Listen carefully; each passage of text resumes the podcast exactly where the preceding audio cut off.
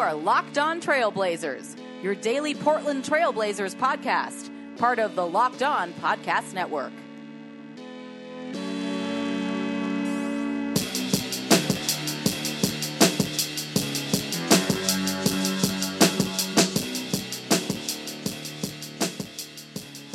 And hello and welcome to a new episode of the Locked On Blazers podcast. And it is preseason now. The first week of training camp is done. I'm here with the big dog, Odson. Hello, big dog's in the house. That's right. You know what I decided to do? What?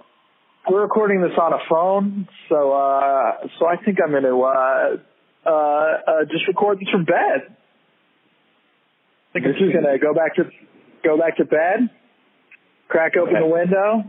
Okay. Get under the old heavy blanket. You can be relaxed for this one. What you're doing right now is I think you're really taking the preseason in stride. Yeah, exactly. I'm sorry. The what season? What's going on? Well, of course, I don't know if you know. There's basketball on now. There's basketball on TV. Yeah. Well, like college? No, I don't watch that. I don't watch that. Yeah, no. NBA basketball. The Blazers actually played a game in this country that you may have heard of called Canada. In the other Vancouver. Heard they have some pretty wild opinions about healthcare up there. I don't know I know how I feel about the Blazers being exposed to that. Yeah, to the free healthcare. This seems, it's pretty. Yeah, how do you pay a doctor? It's absurd. I know. It really is. It's quite the conundrum for the Blazers and their fans, their supporters, their corporate sponsors. Love to uphold. Loophole is furious. Who love the Blazers, like high morals associated with the nation of Canada. Yeah, it's like, wow, people who are helping other people. Anyway, I wrote an article about the Blazers' relationship with Loophole. Yes, for the outline, look for it if you want to read it. But I occasionally low-key worried that as the season goes along and this Loophole thing probably becomes a bigger and bigger deal. Certainly should, by the way. For those who don't know, Loophole is a sniper scope manufacturer that has a corporate relationship with the Blazers, and he sells scopes to the IDF and to like the Ferguson Police Department, and just to a lot of companies that are maybe a little gross. And I was worried that as the season goes along and people start talking about this more, that the Blazers are going to look at my article and declare me persona non grata. So please, Blazers, if you're listening, don't do that.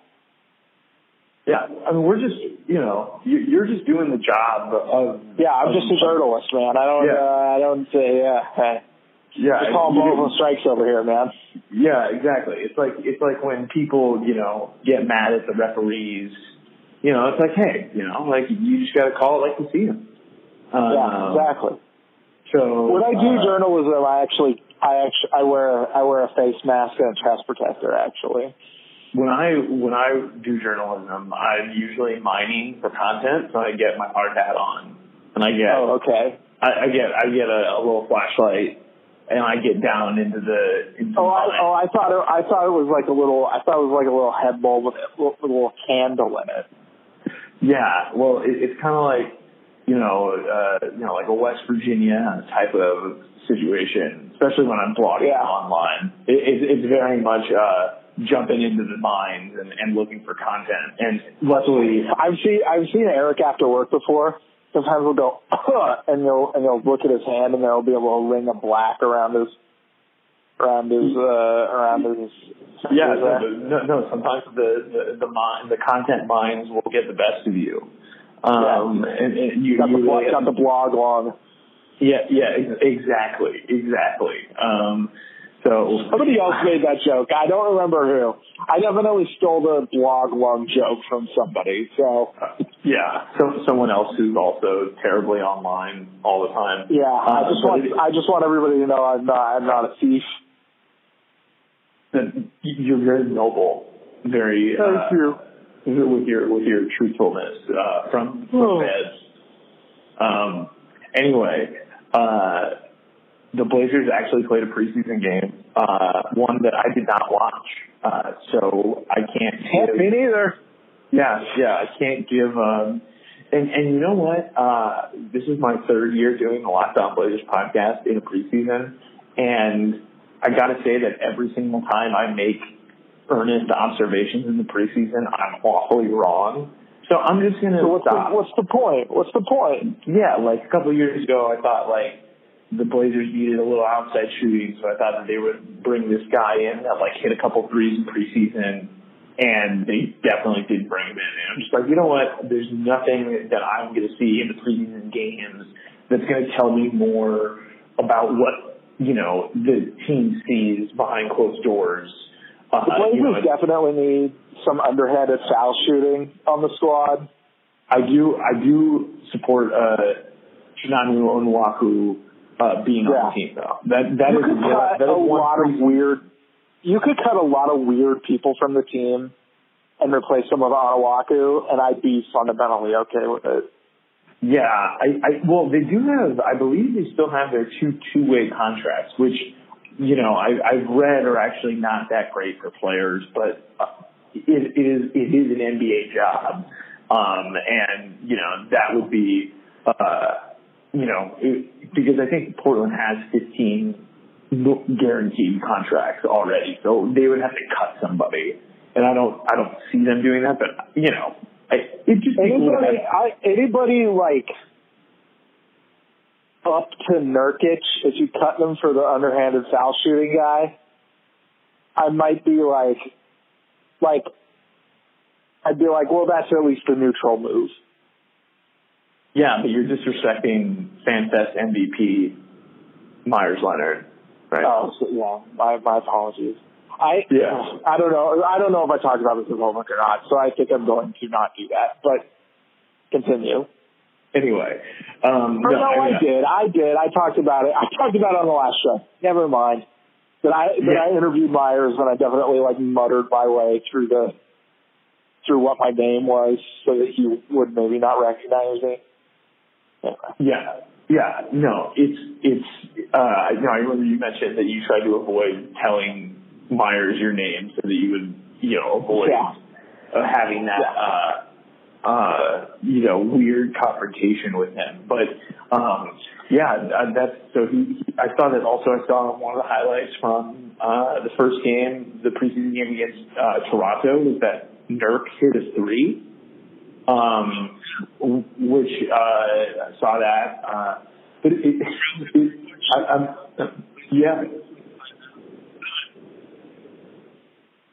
I would love for it to be a five-out Nurk situation, but we'll see.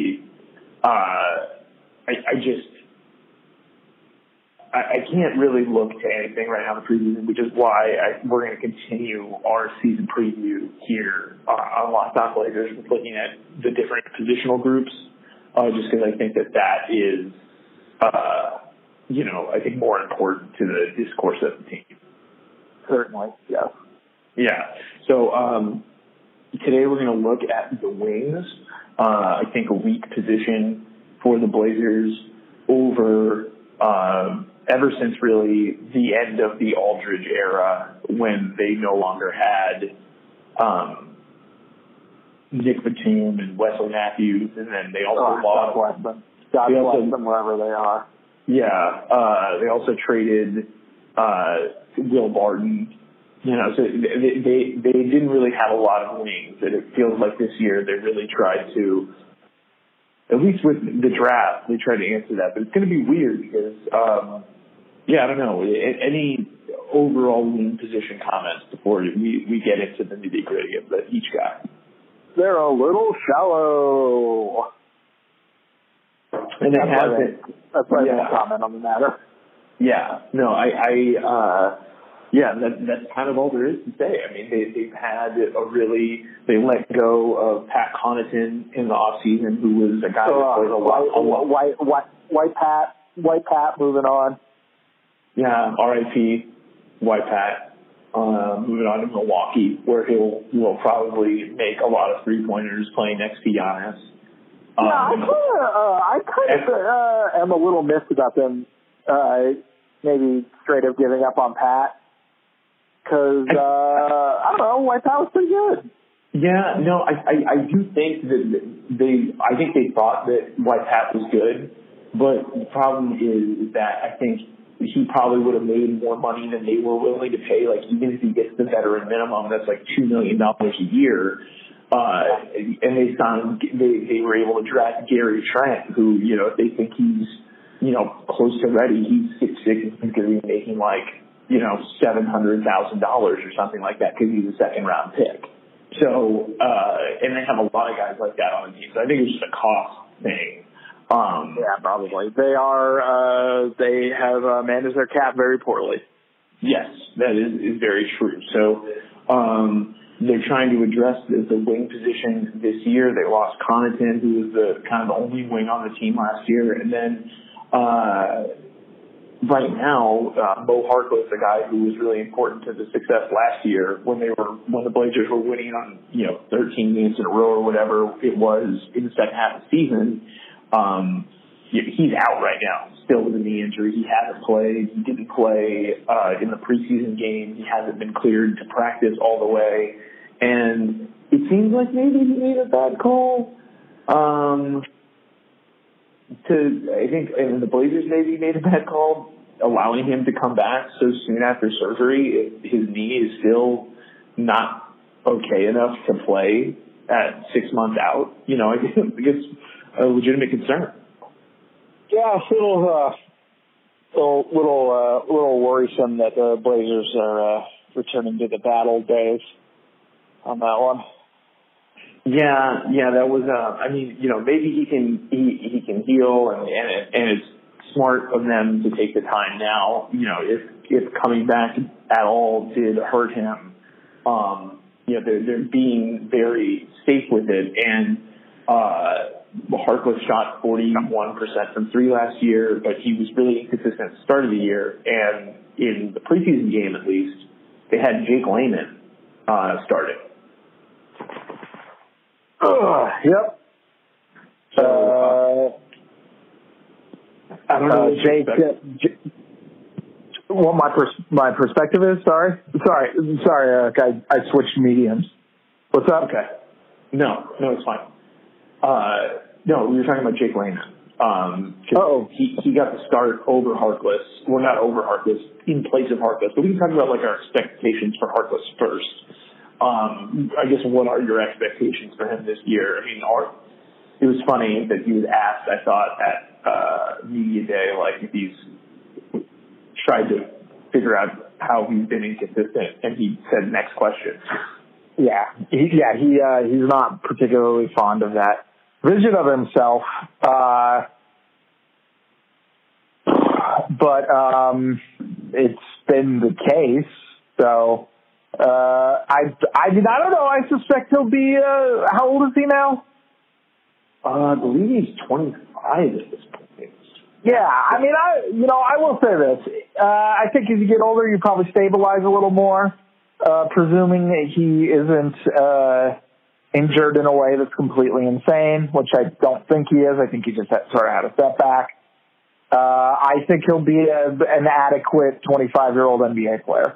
I think that I think that in an ideal world, he sort of cements a position in the rotation over Harkless, Turner, seeing as he provides a little more spacing from that position.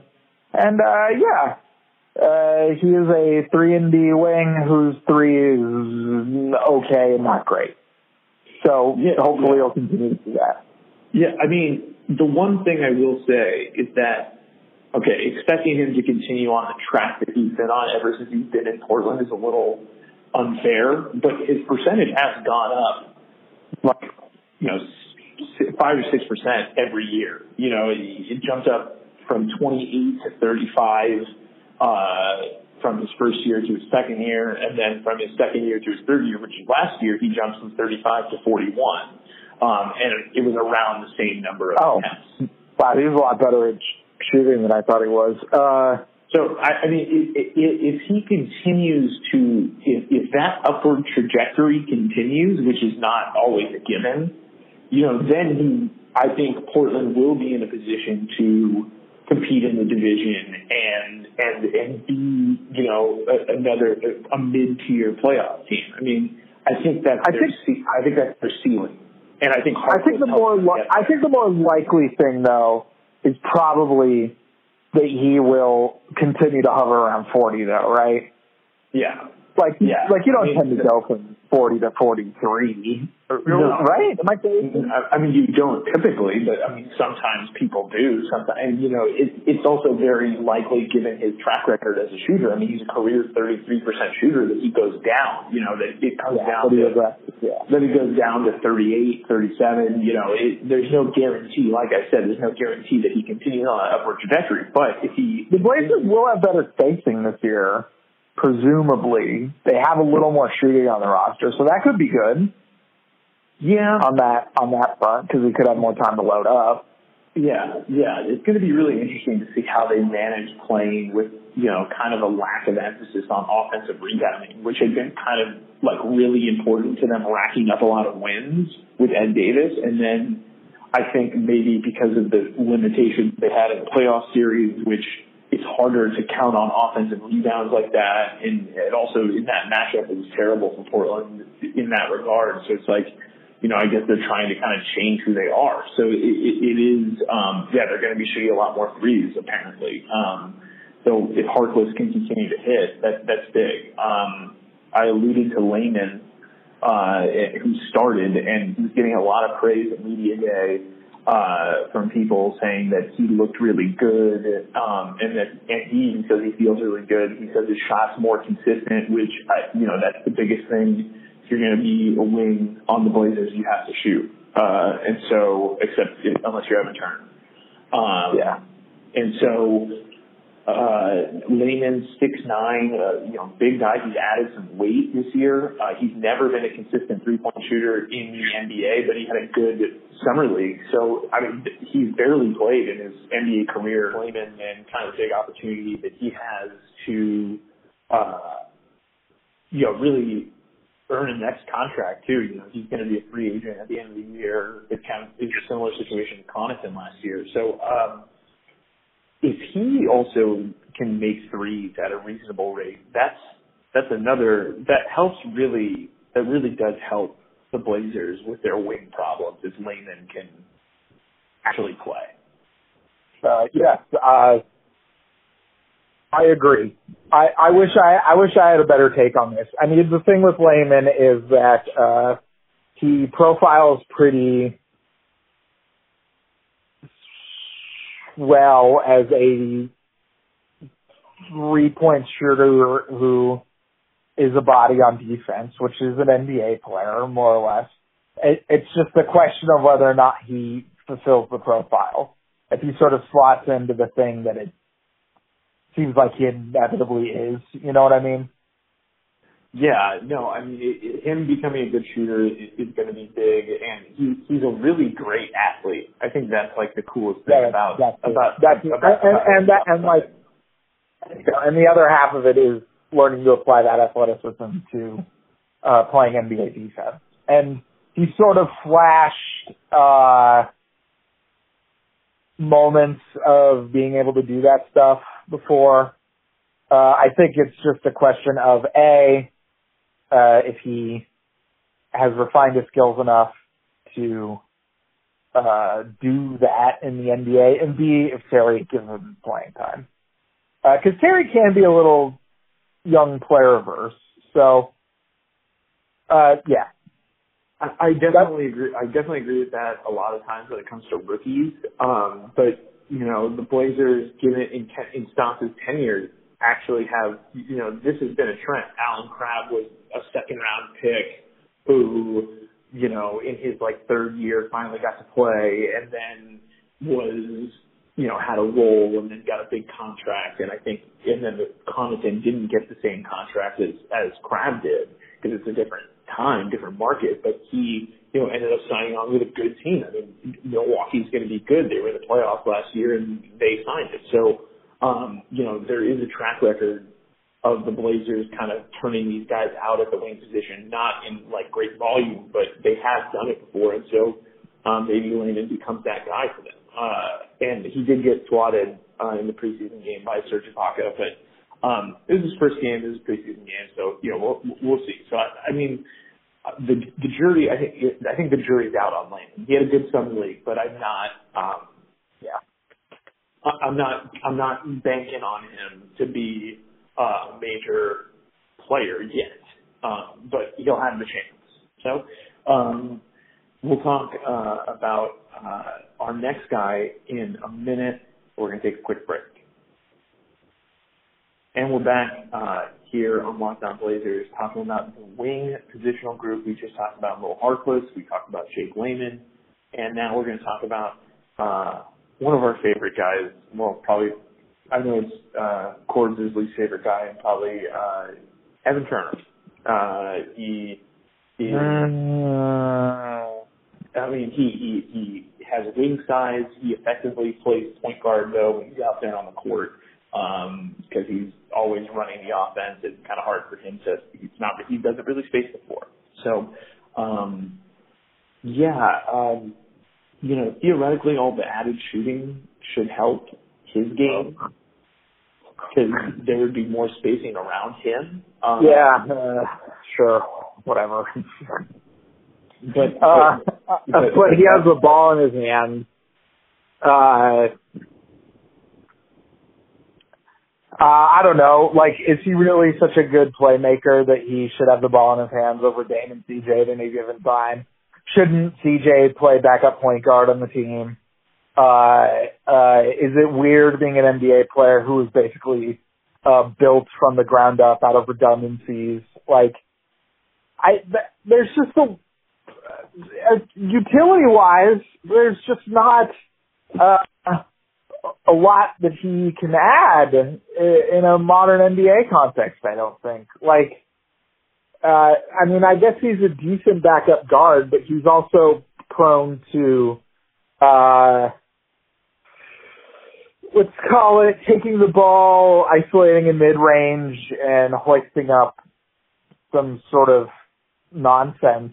Like, I just don't, every day he's on the team is a day when there's a not optimum player on the team, and the Blazers should ship it out as soon as convenient. That's what I continue to think on the matter. Neil kind of, in media day, Neil kind of gave him the, hey, you know, we've got CJ Bame, they're superstars, but we think Evan and Moe Harkless and Nurkic are superstars, and all that stuff. But come on, dude. I always feel bad saying it, because I don't know. Turner seems like a decent enough guy. He's a fun interview. And I don't even hate watching him play. It's just that, basketball just passed his skill set by so aggressively. And the Blazers should try to not have him on the squad. All right. Especially if Layman or whoever takes a step forward. That I think is going to be the interesting rub for Terry Stotts, is what happens if one of those other wing guys does establish themselves. And another kind of weird thing too that I asked Evan Turner about when we were at media day was that he's the oldest guy on this team at 29 or whatever. Yeah, I mean, it's like, you know, that I think is also potentially a dangerous thing, because I think that's going to be a really weird calculus for Terry Stotts to deal with, because Turner is effectively going to be one of the leaders on this team just because of age.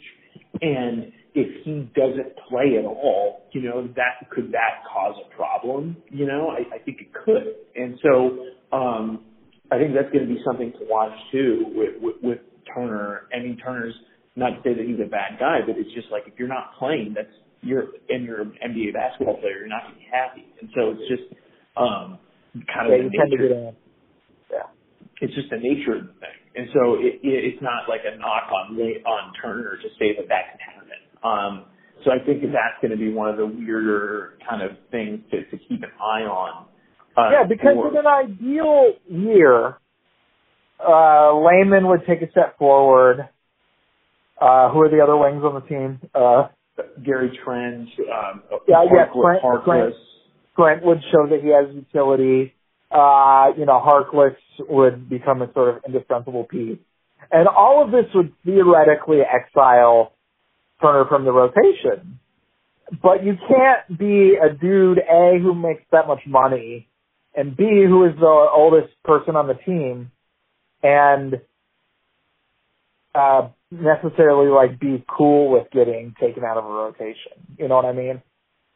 Yeah, and I think it could be the organization probably would be annoyed by that because they're paying him a lot of money, and when you pay a dude a lot of money, you want him to get PT. Usually, the GM usually wants them to get PT because otherwise the GM looks like a jerk. Yeah, and so I think the Turner situation is going to be really interesting. He's one of the leaders of the team, and yet there's this constant back and forth of when Portland has played really well is when he hasn't been on the floor. It's just objectively so they've outscored their opponents by a higher amount of points. And so it is going to be a really interesting dynamic, I think, to monitor throughout the season. And if the Blazers are bad this year, if they take a big step back, and the trend of Turner lineups being the worst lineups they have continues, then it'll get incredibly ugly. It'll get uncomfortable. Yeah. Yes. Exactly. I don't know. I think me and Eric are maybe lower on the Blazers than a lot of people this year. But I am lower on them in the sense I don't think they're going to win as many games, but I still think that they'll be, in the playoff picture. Mm-hmm. I just don't think they're going to be the 3 seed. I could be wrong. I truly don't know what I think right now about it, but but if they are. 37-ish. If it's bad, if it gets ugly this year, Turner will be the most hideous player on the roster, and it could get real sticky. Yeah. Our next guy that we're going to look at is another guy a guy that's just way more reliable. Except for injury over the past couple of years, is a guy that. Has been super important to Portland's success. He usually is one of their high minute guys, and he's usually, one of their big pluses on defense, and that's Aminu, Al-Farouq Aminu. He continues to not be respected, though, by opposing defenses, and that, I think, does present issues, even though he has gotten better as a three-point shooter. I'm worth it. Don't care. Yeah, because he's that good. I think Aminu is the. I think from a pure player value stance, Aminu might be the second best player on the team. He's an incredible defender, and second best. Do you put him ahead of CJ? Yeah, I'd put him ahead of CJ. Wow.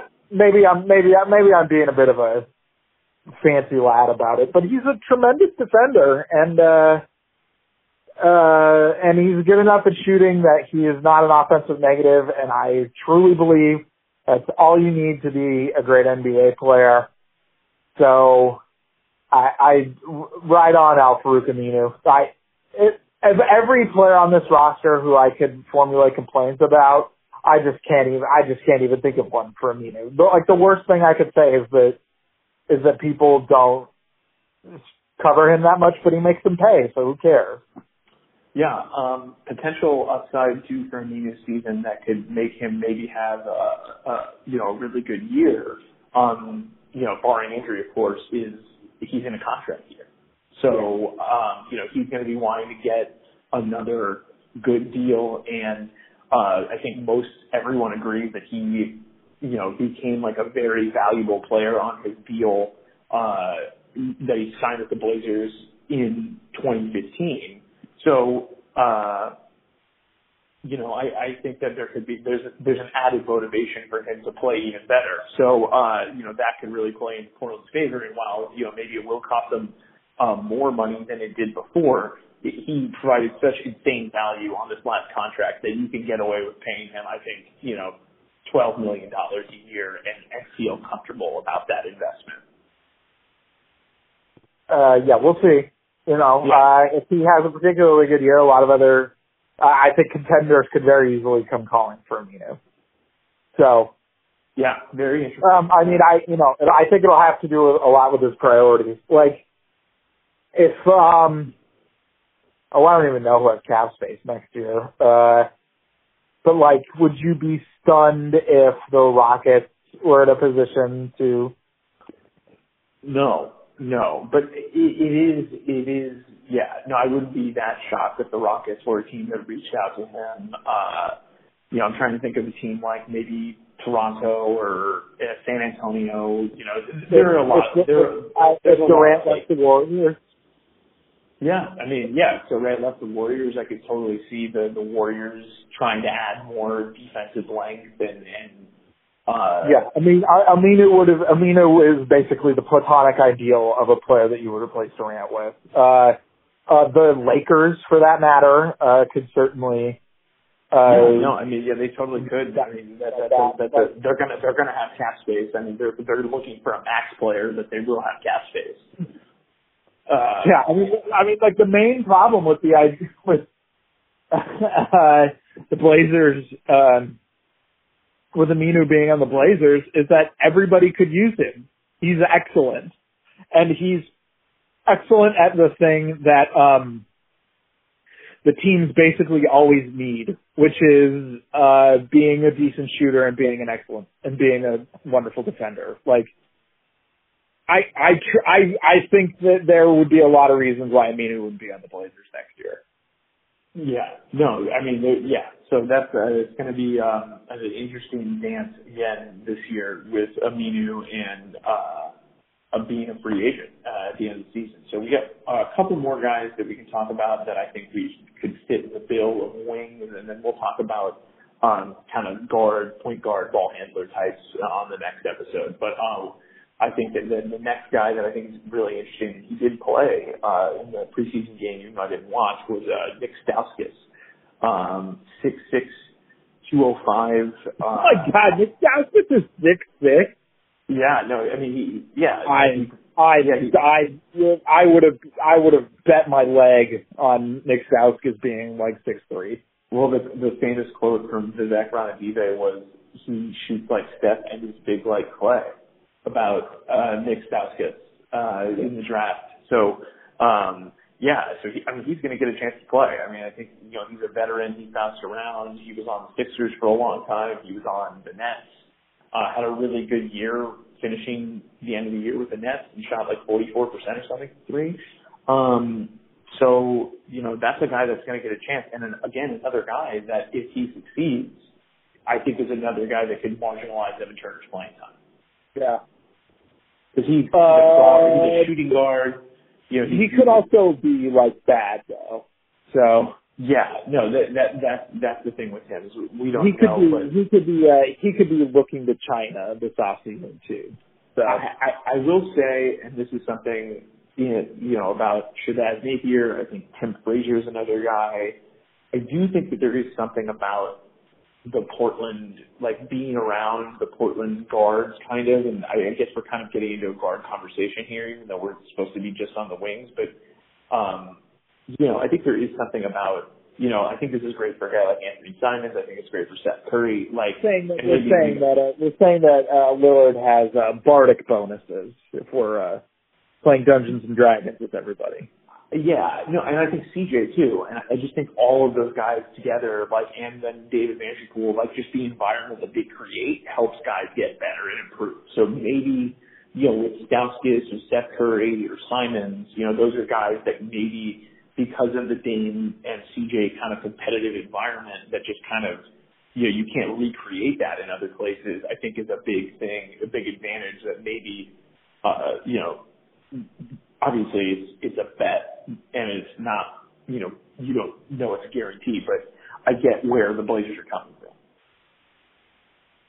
from. Yeah. So Nick Stauskas could play a lot. And then a guy, Gary Trent Jr., a guy that is a rookie, probably unlikely to play a lot, but, they were saying. Terry has already forgotten his name. Yeah, I did bug that CJ, called out that he looks, that he has an NBA-ready body, that he's ready to be out there on the floor. Obviously, his father being an NBA player himself is a big advantage, and, it kind of seems to be a theme that guys that, are the sons of ex-players tend to have an easier time adjusting. So, I don't know. I mean, Gary Trent looked good in summer league, but really too early, I think, to say. Gary Trent Sr. really good enough at basketball that he should have named his son Gary Trent Jr.? I mean, he was on the Blazers for a brief time, and I remember him for being really jacked. I just think that if you're not an all-star, you probably shouldn't name your son after yourself. That's a take. That's a hot take. Well, it's a good thing Damian Lillard's an all-star because he has Damian Jr. Perfectly acceptable. Look, but if CJ did it, sketch your proposition.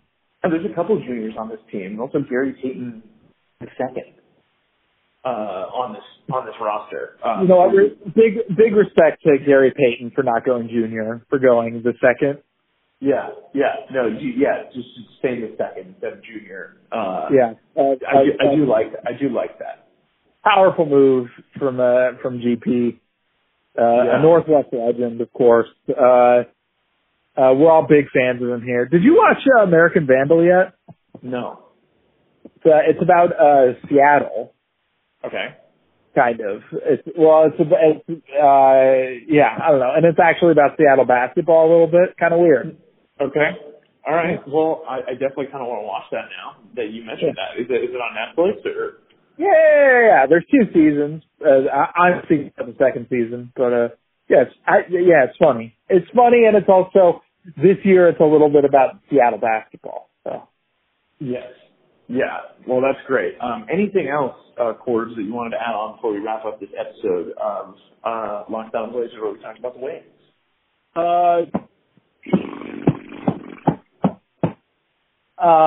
The Turner contract continues to be terrible.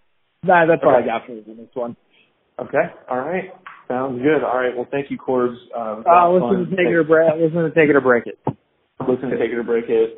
Read Corbin. Follow him on Twitter at Corbin A. Smith. Follow me at Eric Gunderson, and follow along the podcast, and we will be back trying to do this more since the season is 3 weeks away, but a preseason game on Friday. So we'll talk to you, I think, before that. So until next time.